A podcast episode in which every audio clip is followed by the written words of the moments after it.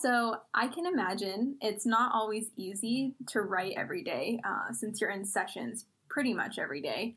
Can you share what you do to overcome writer's block? It's kind of different all the time.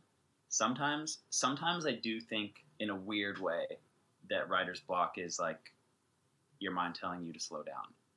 And I think that it's it's kind of important to know like when you actually need a break and when you need to push through it.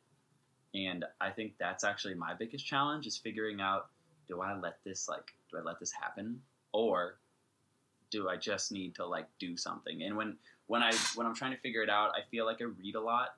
Um, I really like to to get like inspired by other you know mediums of of art. I like poems. Um, sure.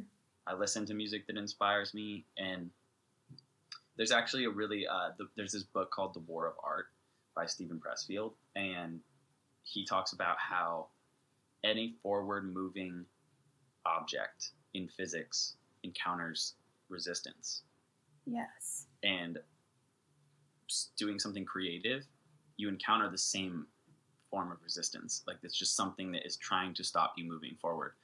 And I always think about that, and I, I like to think about the idea that like when you're when you are writing and you're doing something that like brings you joy that like fulfills you in some way there's that's going to happen. And i think just like taking away the power of the writer's block is really the biggest thing.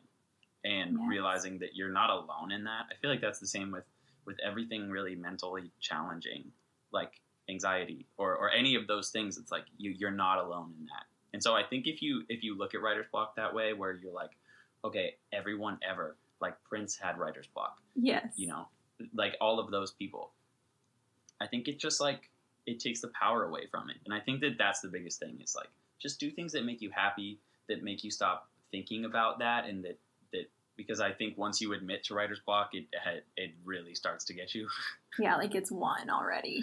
exactly, exactly. Amazing. Like writer's block knows when you when you have said the word writer's block.